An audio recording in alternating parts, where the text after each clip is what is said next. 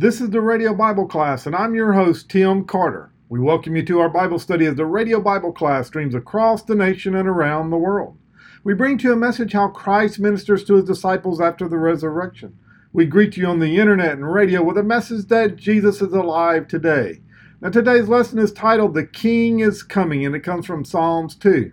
If you'd like to hear a previous lesson, you can listen online at our Facebook page. That's www.facebook.com slash Radio Bible Class with no spaces between Radio Bible Class. Again, that's www.facebook.com slash Radio Bible Class with no spaces.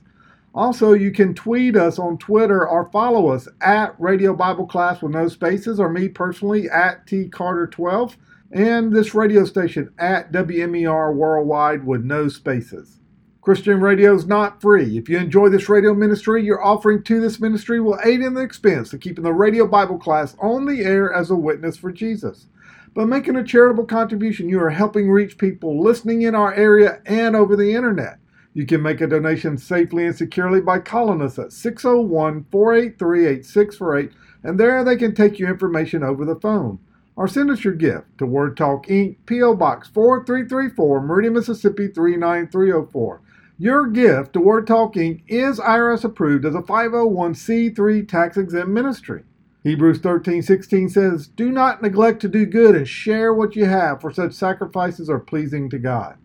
Last week we kicked off with the book of Psalms, and we're not going to go through the whole book of Psalms, but we're going to go through the first few of those. And today is a totally different direction in this psalm than from uh, chapter one. Psalm one was a psalm about our personal walk with the Lord. Psalm two is a messianic psalm, or what I mean by that is a psalm about the coming of the Messiah. This is a psalm that prophesies or talks about the coming Christ. Have you ever noticed that people make a big deal out of monarchies? I remember growing up and seeing all the people that got around the wedding of Princess Diana. And then just a year ago, when Meghan Markle and Prince Harry got married, a lot of that same type of energy, people staying up, getting up early just to watch the wedding. It's been over a year, and even today when I go to the grocery store and I look over at the tabloids that are sitting right there, you know, as you're getting in there to ring up your groceries, I see that there are still articles about that wedding, about their marriage. There are a lot of people that want to know, that are interested in monarchies. This goes all the way back into the Bible, into the Old Testament, if you remember, as Joshua was leading the children of Israel into the Promised Land.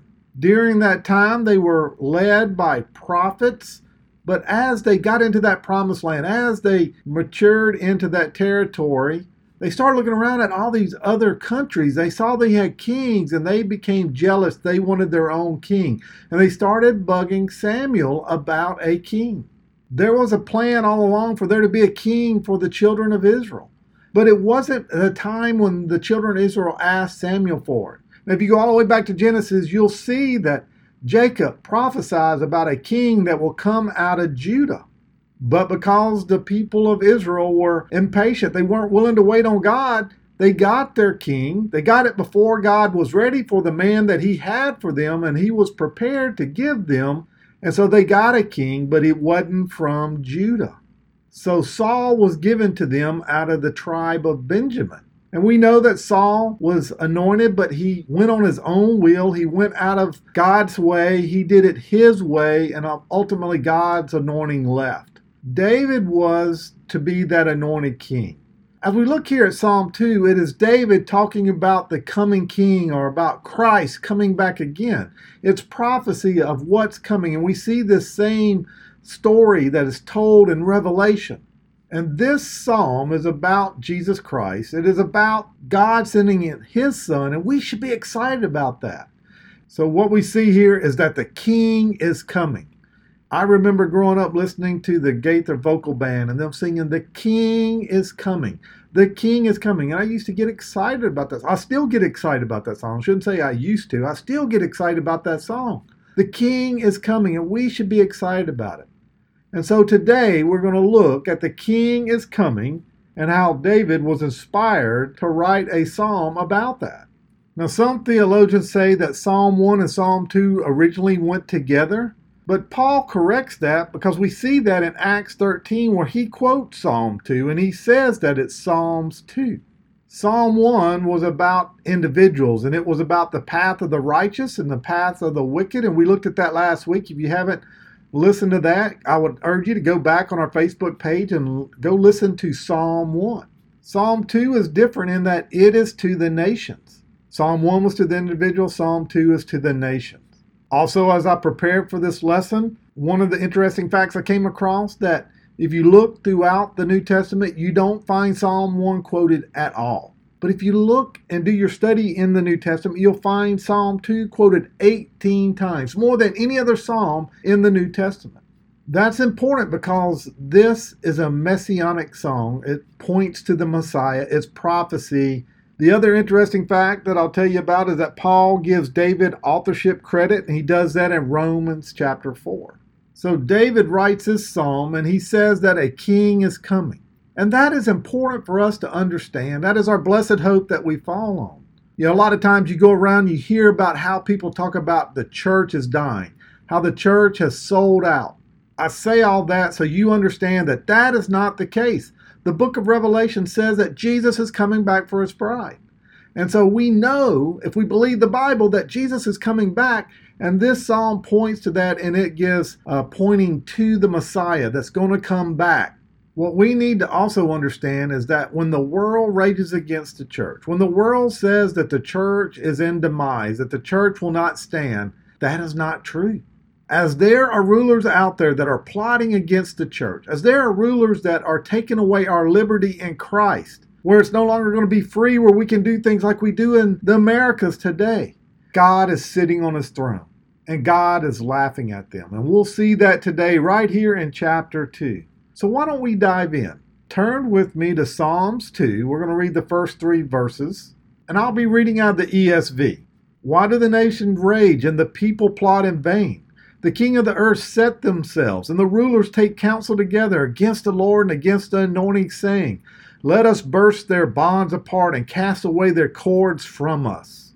So in verse one it says, Why do the nations rage and the people plot in vain? Who are these nations raging against? They're raging against God. From this verse we see that David is really mystified. He's saying the nations have no reason to rage against God, and they have no benefit in raging against him. And their opposition against God will be in vain when they do. I'm not going to try to make this too political, but look, all, all you have to do is go look at the United Nations and what they do and how they're against Israel, but they support terrorist groups like the Hamas. Leaders from around the world pick on Israel. And there's even a pastor in Turkey that has been thrown into jail. He's been in jail for two years. The charge against him is that he has been trying to Christianize the country of Turkey. He's not going to get a fair trial. John tells us in Revelation chapter six, things aren't going to get better. They're going to get worse. And it sets up a situation where the Antichrist can come in.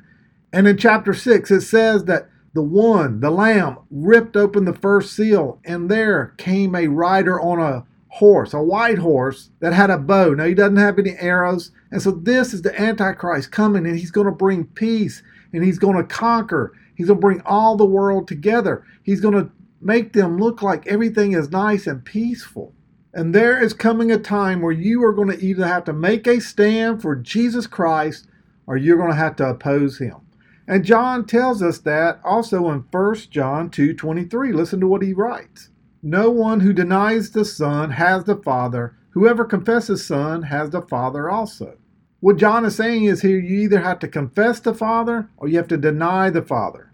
He says that if you deny Jesus, if you deny the Son, then you don't have the Father living inside of you. You don't have the Holy Spirit. You've not been saved. And David says in this psalm that the nations are going to rage against the church. The, everything that the church stands for, the nations are going to rage against it. We as Christians have to be careful that we don't buy into the world's message, that we are doing something wrong, that we are not being tolerant. The Bible is our standard, and it does not change. That standard has been set. It's God's word, and we are doing nothing wrong. When we do what the Bible says, when we obey God's commandment, we're not going to make people happy. We're not going to make the world happy. Because why? It's not us personally. It's that there's sin in their heart. There's rebellion in them. And that's what David says right here. The nations rebel against God. So they're not rebelling against you. They're rebelling against the stand you make. In Revelation sixteen, we read about the Battle of Armageddon and how all the nations are going to come together to snuff out Israel, to snuff out God once and for all.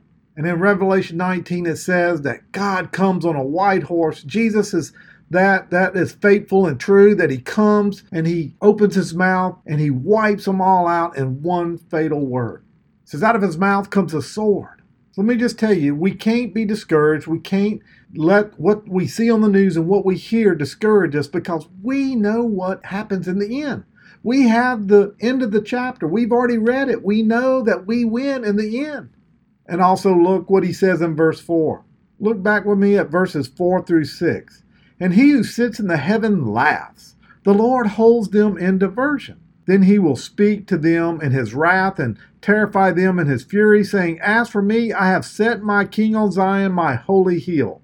So we see something here in Scripture we don't see very often, that God is standing in heaven and he is laughing at these nations that are trying to divert, and they're trying to stomp out Christianity. They're trying to stop his religion. He laughs. What this shows us is that our God is bigger than anything. God is above everything here on earth. And I'm not just talking about above in a physical sense, but I'm also talking about God is greater than anything. He is the creator of everything. How can the creation be greater than the creator? And David writes that he sits on his throne in heaven and he looks down at these feeble attempts and he laughs.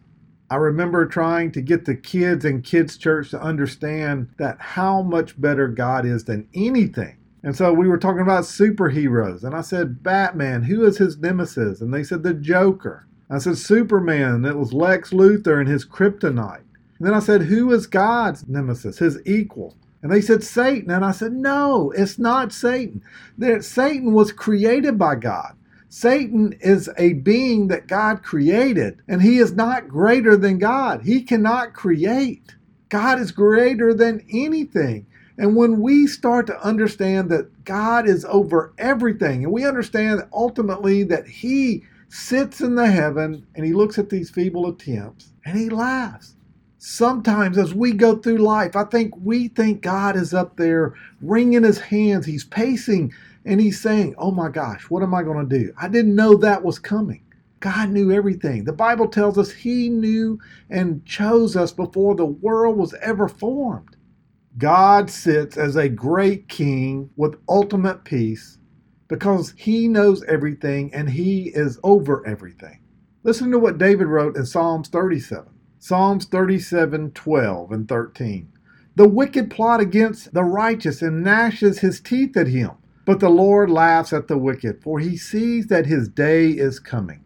Think about all the rulers throughout your lifetime. Think back like Manuel Noriega, who now sits in a prison somewhere in Florida. All the stuff that he did down in Central America. Think about Hitler and Mussolini and what they did back in World War Two and how they tried to wipe out the Jews. They're all gone now. Hitler, as bad as he was, he's gone now. And that's what David is saying here, that he was inspired to write that God sees that their day is coming. He knows that they're just a blip on the radar. They're here and then they're gone. No matter how bad they are, they're just here for a short period of time. You need to learn, you need to understand how big God is. Listen to what Isaiah wrote, what he prophesied and said. Isaiah forty, verses fifteen. Behold, the nations are like a drop from a bucket, and are counted as the dust on the scales. Behold, he takes up the coastland like fine dust. He says that God sees the nations like dust on a scale. They, they don't matter. They don't really change the weight. They don't change the outcome. God is so much bigger that the nations are just like a dust on a scale. In that same chapter in Isaiah, he even goes further to explain how big God is. Look at verse twenty-two and twenty-three. It is he who sits above the circle of the earth, and its inhabitants are like grasshoppers, who stretch out the heavens like a curtain, and spread them like a tent to dwell in, who brings princes to nothing and makes the rulers of the earth as emptiness. He says that he sits above the whole circle of the earth. He's bigger than the whole earth. Look, I don't want to turn this into a doom and gloom lesson, but things aren't going to get better. Revelation tells us things are going to get worse and worse and worse. But we need to take strength in Isaiah. And he says that even though the nations are going to rage against God, even though they're going to rage against the king and the God that we stand for, that God sits over and circles the earth, and the nations are just like dust. Understand that God sees the evil that these people and these nations commit, and he will take his justice in his due time. Not in ours, but in his due time. So do you know how you walk through troubled times? Do you know how you walk through that valley of the shadow of death that, we, that we'll see in Psalms twenty-three? You walk through a peace understanding who God is, how big he is, and how he has the whole world in his hand. If you want that peace that passes all understanding, first you have to understand who God is and how big he is. When we let something worry us, we say that it's bigger than God, and nothing is bigger than God. We need to learn and we need to understand that God is bigger than anything, and he sits above the circle of the earth. Now look back with me at verse four, the second half of it. And the Lord holds them in derision. Now that derision, or that word derision, is a huge word that really just means mockery, that the Lord mocks them. What you and I need to understand is throughout time, throughout the centuries, there have been a lot of people that have opposed God and his kingdom and Jesus Christ. And each and every one of them has been frustrated and they've been crushed. Now, if you study church history, or if you go back and look at church history, back in the two hundred, three hundred A D, there was this Roman emperor named Diocletian. He was so determined against the Christians and to persecute the church that he said that he even defeated Christianity. He went as far to have medals with the inscription, "The name of Christianity has been extinguished." Even with all his persecution against Christians, he is now dead and gone. He is a footnote on the pages of history. But Jesus Christ and the good news is still spread all over the world. You know, the ironic part about Diocletian and his footnotes in history is that after he died, there was another ruler. His name was Constantine. Constantine supposedly gave his life to Christ. There's probably no ruler in the Roman government that did more for Christianity. It's said that he gave money, he helped build churches. Constantine undid everything that Diocletian tried to do. And I really like now how he finishes up in verse six. Look with me. As for me, I have set my king on Zion, my holy hill. God wants us to know that his king will be established and set in Jerusalem, Zion. Zion is Jerusalem. Look, a lot of times you'll hear people say, why are Christians so pro-Israel? Well, Jerusalem is in Israel, and God's chosen people was Israel. They have been, and they always will be God's chosen people, whether they believe in Jesus Christ or not. Why is this important? Well, we see in verse six that my holy hill of Zion, my king will be there. When Jesus comes back, he will rule from Jerusalem. Jerusalem is also known as the city that sits on seven hills.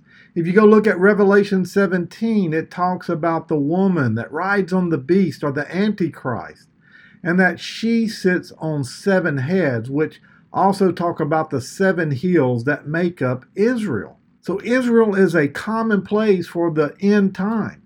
And then God says that his ruler, his king, will rule from, from Jerusalem, or Zion, which points to the seven hills. In these first six verses, we've seen how God has spoken. But in verses seven through nine, we get to see Jesus speak. We get to see the decree of the Son. Look with me at verses seven through nine. I will tell of the decree. The Lord said to me, you are my son. Today I have begotten you. Ask of me, and I will make the nation your heritage, and the end of the earth your possession. You shall break them with a rod of iron and dash them into pieces like a potter's vessel. We go from these rebellious nations to God laughing at them and rebuking them, now to his son. The anointed king starts off in verse seven and says, I will tell of the decree. This is Jesus, and he's saying, this is what my Father has told me. If you look at that word Lord, it's in all capital letters in your Bible. That means Yahweh. That means God. And here we see, he says, the Lord said to me, you are my son. Today I have begotten you. Jesus steps out and he says, this is what the Lord said, you are my son, and this is what I say about. This is what I have decreed. So what's one of the first thing he decrees? He says, you are my son, today I have begotten you. If you look at that word begotten, it means you are the same. You are part of me. If you look at John three sixteen, where it says begotten, it is saying that he is the same. He has the same D N A. He is a part of him. So here we see begotten and that, that same D N A, that same nucleus, that he is part of the Lord. He is part of God. And look at the second part of the decree. He says, I will make the nations your heritage and the end of the earth your possession. So when Jesus comes back and when he rules, everything will be under his rule. He will be over everything. What Jesus is telling us here is that God has decreed that there is going to be a reign, and he is going to reign from Mount Zion. He's going to reign from Jerusalem, and there's going to be a peace. All that we lost when sin came in is going to go away, and we're going to be back like the Garden of Eden. We see that in Isaiah eleven. If you look at verse six through nine, it says, the wolf shall dwell with the lamb, and the leopard shall lie down with the young goat, and the calf and the lion and the fattened calf together, and the little child shall lead them. The cow and the bear shall graze, their young shall lie down together, and the lion shall eat straw like an ox. The nursing child shall play over the hole of a cobra, and the weaned child shall put his hand in the adder's den. They shall not hurt or destroy in all my holy mountain, for the earth shall be full of the knowledge of the Lord, and the waters cover the sea. And what we see there from Isaiah, he's talking about all that we lost back when we had paradise, when the ox and the bear could graze together without the bear destroying the ox and eating him. When sin came in, we lost that. And sin came in and it changed everything. When God comes back, when Jesus puts his foot back down, when he takes rule in Zion, there will be a peace and everything will be restored back to the way it was and it was intended to be when God created paradise. Here's what we should learn from all this. I think what we should learn from Psalms two right here, what Jesus is saying is that there is a day coming where he will have control over everything.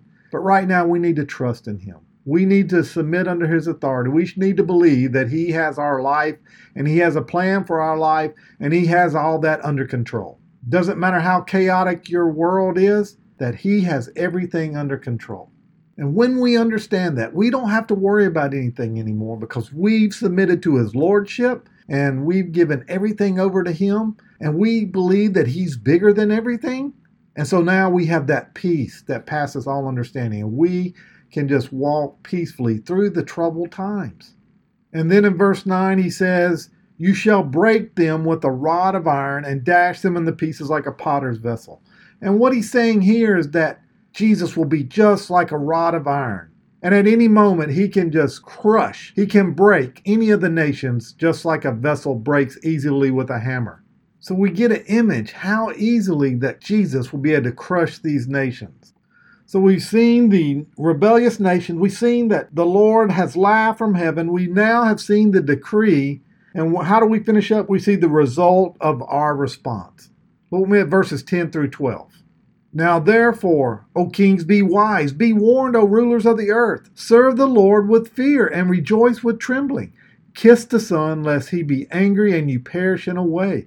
For his wrath is quickly kindled. Blessed are those who take refuge in him. First, he says, be wise, O king. After he's given the warnings of the Lord's anointed and what David says the kings what will, will do as they try to defy the Lord, he gives them a warning. He says, serve the Lord with fear and rejoicing. He says, come to God and surrender to him. Give him the proper reverence. Submit to him. Surrender everything to him and rejoice, but do it with trembling. So right here in verse ten and eleven, he says that we are warned and that we should serve the Lord, not out of obedience, not really out of fear, but out of love and out, not out of duty, not out of religion. But we should do it because we understand who God is, and we should do it with joy, and we should do it rejoicing, but we should be trembling because we understand who God really is. Now, if you listen regularly to the Radio Bible Class, you know that I talk about my dog Reese a lot. And Reese sees me as the pack leader. And you know what? She will do anything that I want her to do. She serves me, but she does it with fear and trembling. Now, I would never hurt that dog. I love that dog. I would do anything for her. I've spent way more money. It'd have been cheaper to get a new dog. But that's not what I'm trying to get to here. What I want you to understand is that she respects me and she understands that any time I could hurt her, even though I wouldn't. And that's the image I want us to see of God, that He is such big, He's so great, He's so huge. There's nothing that He can't do. He could crush us at any moment, but He loves us. Even when we didn't deserve to be loved, He sent His Son to a cross to die for us, and we should serve Him out of joy and understanding of who He is, not out of duty, not out of religion. Now, if you look at verse twelve, he says, kiss the Son. What does he mean by kiss the Son? We don't really see a lot of that, but back in that day, there were kings. And if you've ever watched a movie, you see people come before the king, and what do they do? They bow down before the king. A lot of times they kiss their hand, or you know, they make some humble gesture. And that's what he's saying here, that it is a way to show the affection towards God and, his, and the relationship He wants us to have to Him. He wants us to recognize His proper place and His authority, but He also wants us to rejoice in Him and be affectionate with our relationship to Him. And then he wraps up saying, blessed are those who put their trust in Him. Those who defy God are broken. We've already said that. But those who depend on Him are blessed. We looked at what blessed meant. They're happy, they're, they have peace, and they walk in God's way. David challenges us today. Do we want to leave and walk as a broken person, or do we want to walk and leave with the choice of being blessed? I'm almost out of time, so let me close with this final thought. In movies, there are battle scenes, but before the battle scene starts, there are the leaders of the evil forces. They gather together. They plan their attack. They're sneering and they're raging as they prepare to take this army on, or these forces on, that are unmanned, that aren't aware what's going to happen. That really makes for a good movie when they do that. And it's really based on real life too. What we learn from Revelation is one day the nations will rage against Jesus and they'll plot His demise. They will conspire against Him, declaring how they will divide and conquer. The world will agree, and even many in the church will tremble. But God is laughing at them as He sits on His throne in heaven.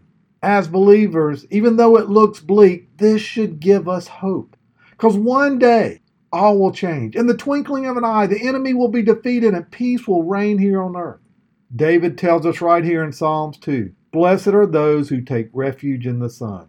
For those nations that serve the Lord with fear and rejoice with trembling, they will be protected. Those nations that rage against Him will be broken, just like that pot of clay. Jesus is coming back soon. Don't lose sight of that and what will happen when He does. Keep your eyes focused on Him. Understand who God is and how big He is, and that there's nothing that uh, can overtake Him, and one day He will ultimately rule with peace.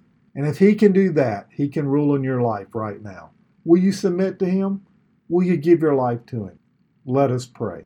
Dear Heavenly Father, we come before You today, Lord, and we thank You for our time together, Lord. We thank You for Psalms two. We thank You for this messianic psalm, Lord, that talks about that the King is coming, and how He's going to come and He's going to rule, that the nations will rebel against Him. But You laugh in heaven, that You're not worried. You knew all this before the world was ever formed, and that You have already said that Your Son will rule from Jerusalem. And it's left up to us. We have choice. We have a choice to decide, do we want to live a blessed life following You, or do we want to live a defeated life that will take us to destruction? Lord, I pray right now You're knocking on a heart. I can feel it. Lord, there's someone that maybe they've been worried about stuff. Maybe they didn't have the right view of You. Maybe they didn't understand, or maybe they just let life overwhelm them. Lord, I pray today that they would understand who You are, and they would submit to Your authority. They would truly lay it at Your feet and walk away, not pick it back up and put it on their back, but leave it with You. Lord, maybe there's one that doesn't understand any of this all, but they want to understand. Lord, I pray today that they would ask You to be Lord of their life, that they would repent, that they would say that I'm sorry for what I've done, and they would turn from that. It's not enough just to say that I'm a sinner, but we also have to turn from that sin. Lord, I pray right now that they would do that. They would make You Lord of their life. Lord, we thank You for the many blessings You give us. Lord, we're going to give You all the honor and glory and praise. It's in Jesus' name we pray. Amen.